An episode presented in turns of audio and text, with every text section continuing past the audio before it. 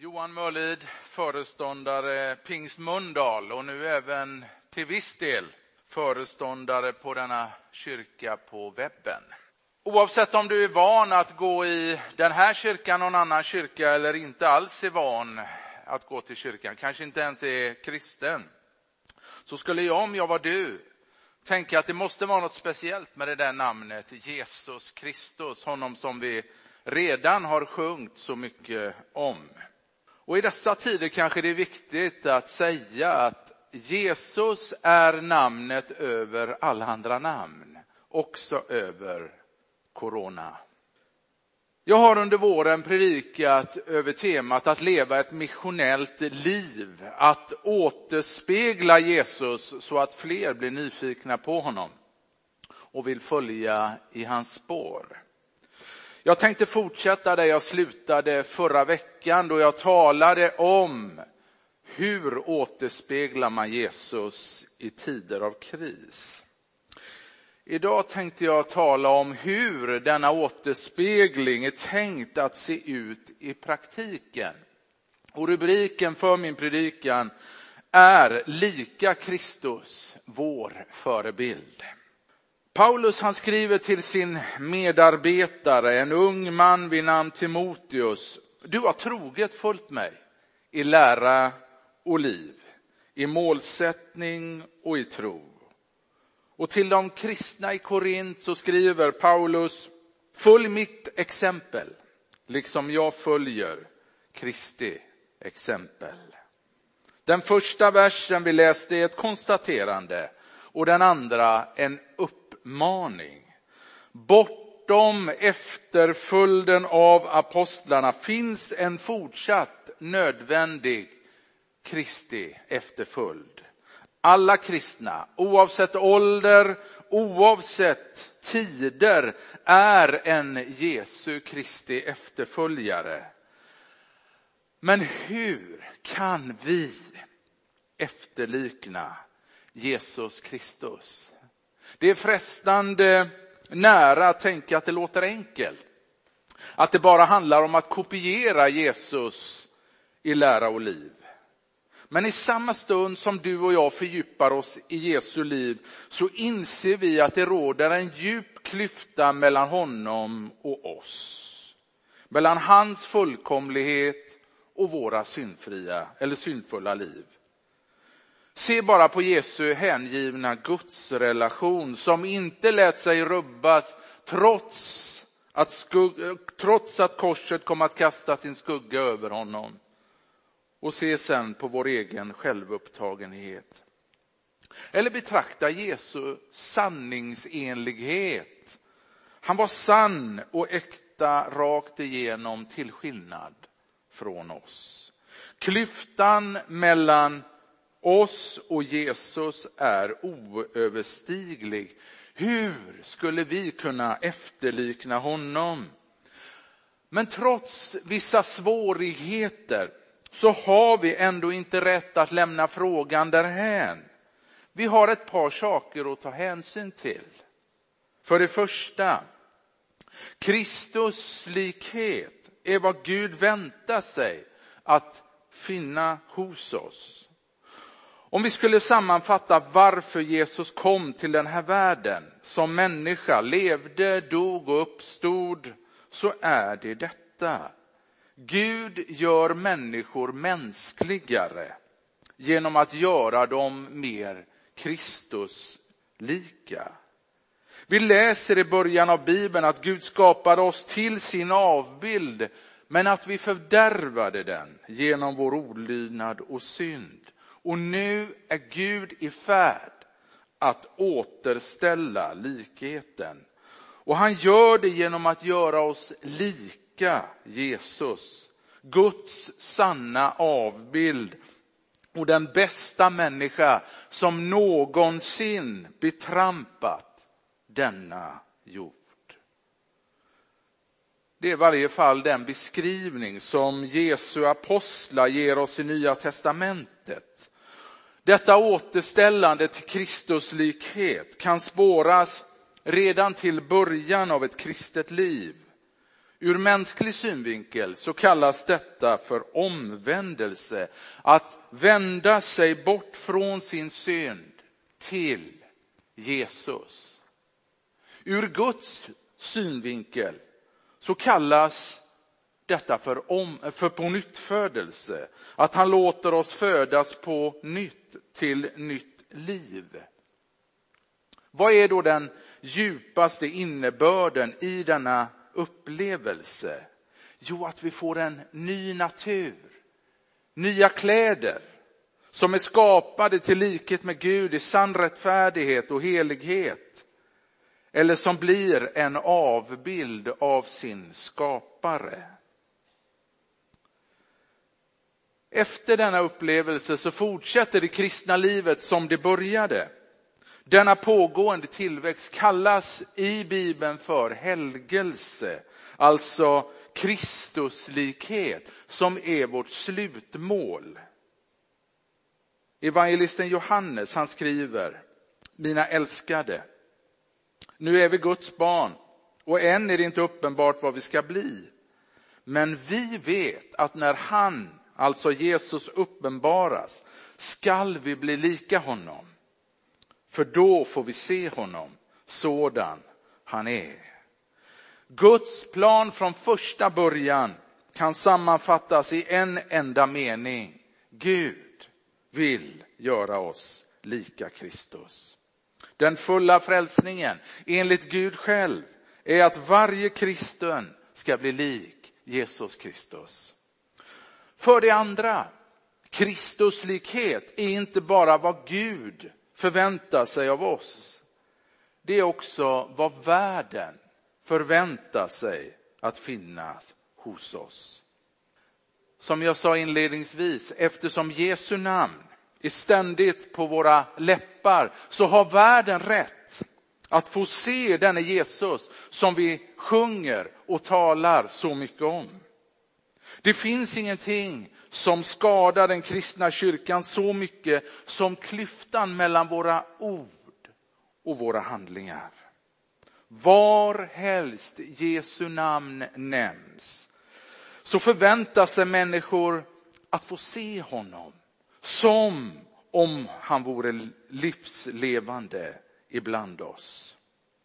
Någon har sagt: vad människor väntar sig av kyrkan är att kyrkan idag ska demonstrera evangeliet för dem.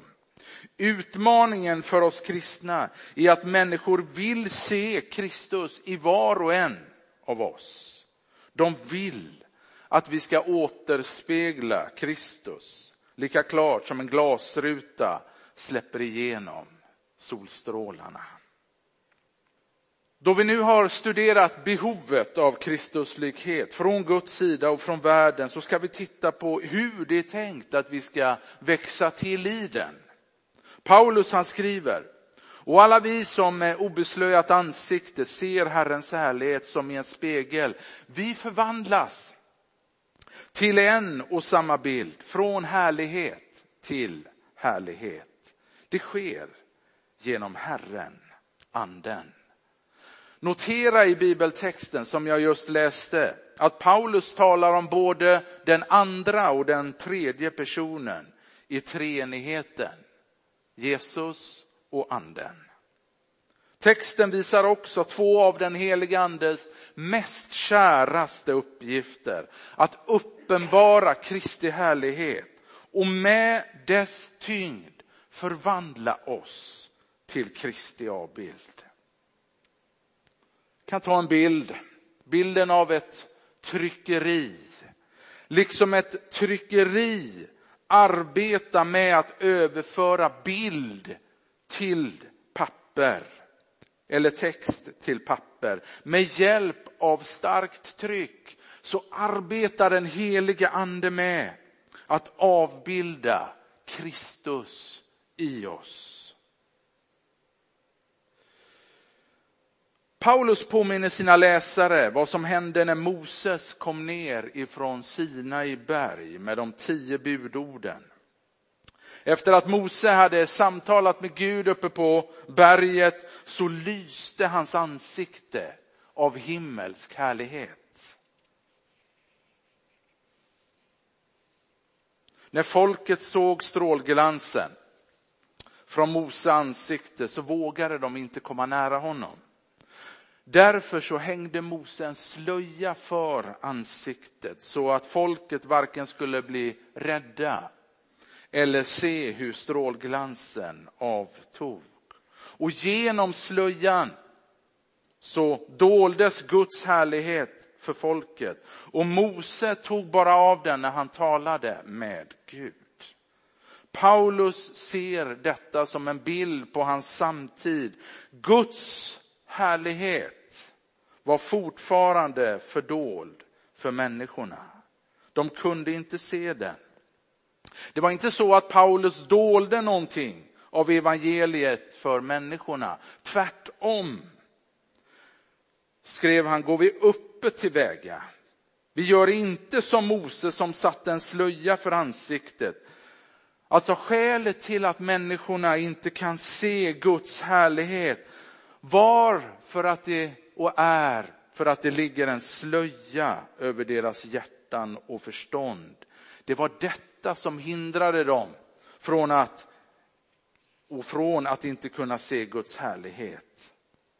Människans problem då som nu är inte okunnighet utan andlig blindhet. Människor går liksom inte förlorade på grund utav bristande kunskap, som om man var tvungen att bli godkänd på ett teoriprov för att bli kristen. Du vet att de flesta som blev kristna på Nya Testamentets tid, de var analfabeter, kunde varken läsa eller skriva. Människor går inte under på grund av okunnighet utan på grund av andlig blindhet. Vi döljer ingenting för er i evangeliet, skriver Paulus. Inte alls, tvärtom lägger vi öppet fram sanningen och predikar Jesus som Herren, Jesus som korsfäst. Människans andliga tillstånd har inte förändrats. Evangeliet behöver predikas lika klart och tydligt nu som då. Och det är genom orädd förkunnelse av evangeliet som Gud uttalar skapelsens ord. Ljus ska lysa ur mörkret och så lysa upp våra hjärtan för att kunskapen om Guds härlighet som strålar från Kristi ansikte ska sprida sitt ljus. Jag har haft glädjen att se den här, liksom det här evangeliets ljus tändas på insidan av människor. Och det är en så mäktig upplevelse att få se detta. På Sinaiberg var det bara en, Mose, som fick se Guds härlighet. Men nu, skriver Paulus, ser allt Guds folk Jesu Kristi härlighet. Det är inte helt klart hur ordet se i texten ska översättas. Men de flesta bibelöversättningarna är överens om att se som i en spegel passar bäst in i sammanhanget. Och jag tror att spegeln vill ge oss en antydan om hur vi nu ser Kristi härlighet. Än ser vi honom inte ansikte mot ansikte. Den härliga synen hör ju framtiden till. Även om vi ser honom med avtäckt ansikte så får vi vänta och nu se honom som i en spegel. Och den spegel vi ser Jesus i är Bibeln, Nya Testamentet. Här i detta Nya Testamentet har apostlarnas vittnesbörd om Jesus för evigt blivit bevarad. Hur ser han då ut? Den Jesus som apostlarna vittnar om. Du förstår ju, av tidsskäl så kan vi inte göra ett grundläggande studium. Låt mig säga då för det första att Jesus Kristus, vår förebild, är den som ödmjukade sig och gav oss allt. Vi vet att apostlarna lägger stor vikt vid Jesu ödmjukhet, hans givmildhet, och uppmanar oss att vara som han. Var så till sinne som Jesus Kristus var. Klä er som Guds utvalda, heliga och älskade i innerlig barmhärtighet, godhet, ödmjukhet, mildhet och tålamod. För det andra, Jesus Kristus, vår förebild, tänkte inte på sig själv utan betjänade andra i deras nöd. Jesus sa det, jag har inte kommit för att bli betjänad utan för att tjäna. Och under sin tid på jorden så tjänade han verkligen. Så till den grad att han inte ens hann med att äta. Läs gärna Markus evangeliet. För det är typiskt Markus att gång på gång säga att det kom så mycket folk att de inte ens fick tid till att äta. Behoven var enorma då liksom nu. Och Jesus sa, jag har gett er ett exempel för att ni ska göra mot varandra som jag har gjort mot er. Jesus sänder oss ut i världen för att tjäna i hans ställe. För det tredje, Jesus Kristus, vår förebild, är den som älskar sina fiender. Jesus lärde sina efterföljare att inte möta ont med ont, att inte hämnas utan att älska sina fiender. Be för dem och bemöta dem med godhet. Och Jesus han själv levde som han lärde. Till och med när han hängde på korset så bad han, Fader, förlåt dem. För det fjärde, Jesus Kristus, vår förebild, förtröstade på och lydde Gud. Han lärde sig lydnad genom sitt lidande och han blev lydig till döden, döden på korset. Istället för att hämnas så överlät Jesus sin sak åt Gud. Jag har inte kommit för att döma världen utan för att frälsa världen. Från början till slut så kännetecknades Jesu liv av förtröstan, av följsamhet och lydnad gentemot Gud. Sådan är den Jesus vars härlighet syns här i Nya testamentets spegel. Och när vi har sett Jesu härlighet så ska vi själva återspegla den. Men denna återspegling av Jesu härlighet sker, som jag redan sagt, inte omedelbart. Vi förvandlas, skriver Paulus, för att beskriva någonting pågående. Förvandlas. På grekiska metamorfo. Från detta grekiska ord kommer biologins ord metamorfos, som betecknar den förändring i kroppsform som sker när till exempel en fjärilslarv utvecklas till en fjäril. Och liksom fjärilens utveckling äger rum gradvis, så äger också vår förvandling rum gradvis. Vår förvandling till Jesu Kristi härlighet som vi ser och förvandlas till, den bleknar å andra sidan inte, som strålglansen i Moses ansikte. Ni vet att när Jesus med sina lärjungar var uppe på Förklaringsberget så står det ju att han förvandlas. Hans ansikte lyser som solen och hans kläder var vita som snö, som ljuset.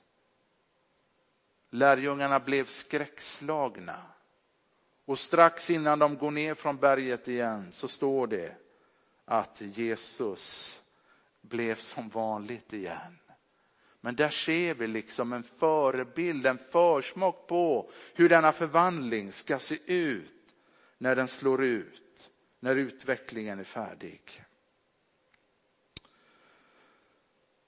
Att säga att vi har skådat Kristi härlighet betyder inte att vi är fullt färdiga.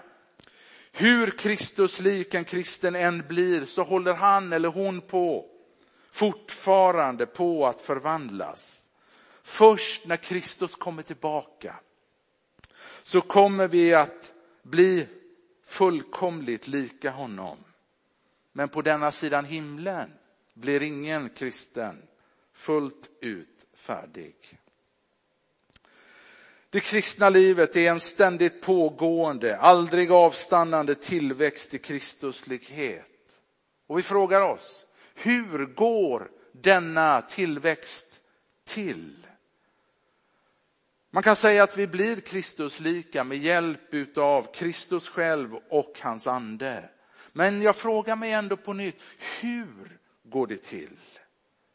Kanske kan en bild hjälpa oss att förstå hur det går till.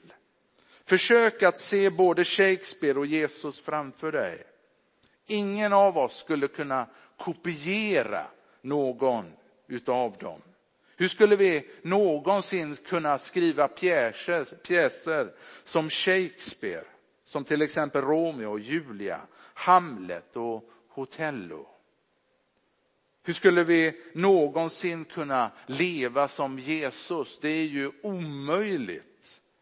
Men om Shakespeares begåvning tog sin boning i oss, då skulle också vi kunna skriva pjäser som han. Eller om Jesu ande tog sin boning i oss, då skulle också vi kunna leva som Jesus. Evangeliets glada budskap är att även om inte vi kan få Shakespeares begåvning, så kan vi åtminstone bli fyllda av helig ande. Kristuslikhet är inte resultatet av mina egna ansträngningar att leva som Jesus, utan att han genom frälsningen på nyttfödelsen kommer för att bo och verka i mig genom sin ande. Kristuslikhet handlar om ett återskapande där Jesus Kristus frambringar sitt liv i oss med hjälp av sin helige ande. Det är som leken följa John. Den heliga ande är som John i leken följa John. Han hjälper oss att efterlikna Jesus i allt den Jesus är, säger och gör. Vi följer den heliga ande och efterliknar Kristus med andens hjälp. Jag var inne på det förra veckan. Men låt mig avsluta med att ställa följande fråga. Vad gör du för att stimulera den heliga ande och därmed stimulera växten? Hur märks det på dig att du följer Jesus Kristus som du talar och sjunger så mycket om? Du har hört talesättet förut och jag återkommer ofta till det, för jag tycker det är så bra. Man blir som man umgås. Vad kan vara bättre än att nu under dessa tider spendera ännu mera tid framför den undergörande och rättvisande spegeln, Nya Testamentet. Du vet att ingen utav oss, inte ens en pastor, kan spegla sig i Nya Testamentet och säga, ja men nu är jag klar. Du vet att ju mer jag fördjupar mig i ordet, desto mer inser jag, ser jag fläckarna i mitt eget liv, bristerna, och får konstatera och erkänna lite till, lite till. Du vet att kristuslikhet, det är inte bara vad Gud förväntar sig av oss. Det är också vad världen, vad Mölndal förväntar sig utav oss. Vi tillbringar tid framför den undergörande spegeln, därför att det är så vi gör Kristus känd, efterföljd, återspeglad i Mölndal och i världen. Låt oss be. Jesus Kristus, jag tackar dig för att du som var Gud, du blev människa. Herre, den vackraste, bästa människan som någonsin har betrampat den här jorden. Du blev som en av oss, för att vi genom din död och uppståndelse, genom tron, skulle bli som du. Herre, jag vill tacka dig för att du har gjort precis allting som behövs för att jag och andra, Herre, med mig ska få kunna säga: jag är född på nytt. Det gamla är förbi och något nytt har kommit. Herre, jag vill tacka dig för att när du ser på en människa som har tagit emot dig i sitt hjärta, så ser du inte allt det gamla, alla fläckarna, Herre, utan du ser Jesus Kristus. Och Herre, du ger inte upp. Herre, jag vill tacka dig för att du hejar på. Herre, du ser målbilden, Herre. Och du manar på. Och du har gett oss den helige Ande. Den absolut bästa coachen som någon kan ta emot i sitt liv. Herre, du tänker inte ge upp hoppet, kampen omkring någon enda utav oss. Utan Herre, om vi har gjort någonting som vi ångrar, Herre, ja men då är du trofast och rättfärdig så att du förlåter oss alla synderna. Herre, jag vill tacka dig, Gud. Tack för att du inte ger upp.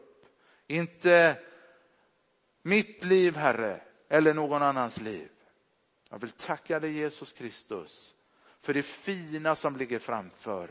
Den där hoprullade dräkten som Petrus pratar om. Det är den vi kämpar för. Segerkronan, Herre, den är vår. Och den vita dräkten. Tack, gode Gud. Herre, tack för att utvecklingen, den går framåt. Och om än långsamt så går den i alla fall framåt. Herre, vad jag önskar ibland. Att jag redan var i hamn. Att jag slapp alla kamper. Men Herre, tack för att du inte ger upp. Herre, tack för den vita dräkten. Tack Gud för att en dag så ska vi få stå där. Och då ska vi också få stråla med våra ansikten, Herre. Och våra kläder ska lysa som solen. Precis som du gör nu, Herre. Tack gode Gud. Välsigna mina vänner där hemma, Herre. I deras vandring mot denna fullkomlighet. Herre, hjälp oss att inte ge upp, att inte tappa modet, Herre. I dessa tider, jag ber, gode Gud. Herre, tack för att vi i dessa tider faktiskt kan få använda tiden väl där hemma i isolering och i karantän. Herre, att det är just nu, Herre, där hemma som vi kan få röra oss än mer i denna utveckling. Herre, vi tackar dig, gode Gud. Så kanske när vi kommer ut ur detta corona, ja Herre, så finns det någonting som lyser i våra ansikten, Herre. En strålglans som berör människor runt omkring oss. Och låt det ske. I Jesu Kristi namn. Amen.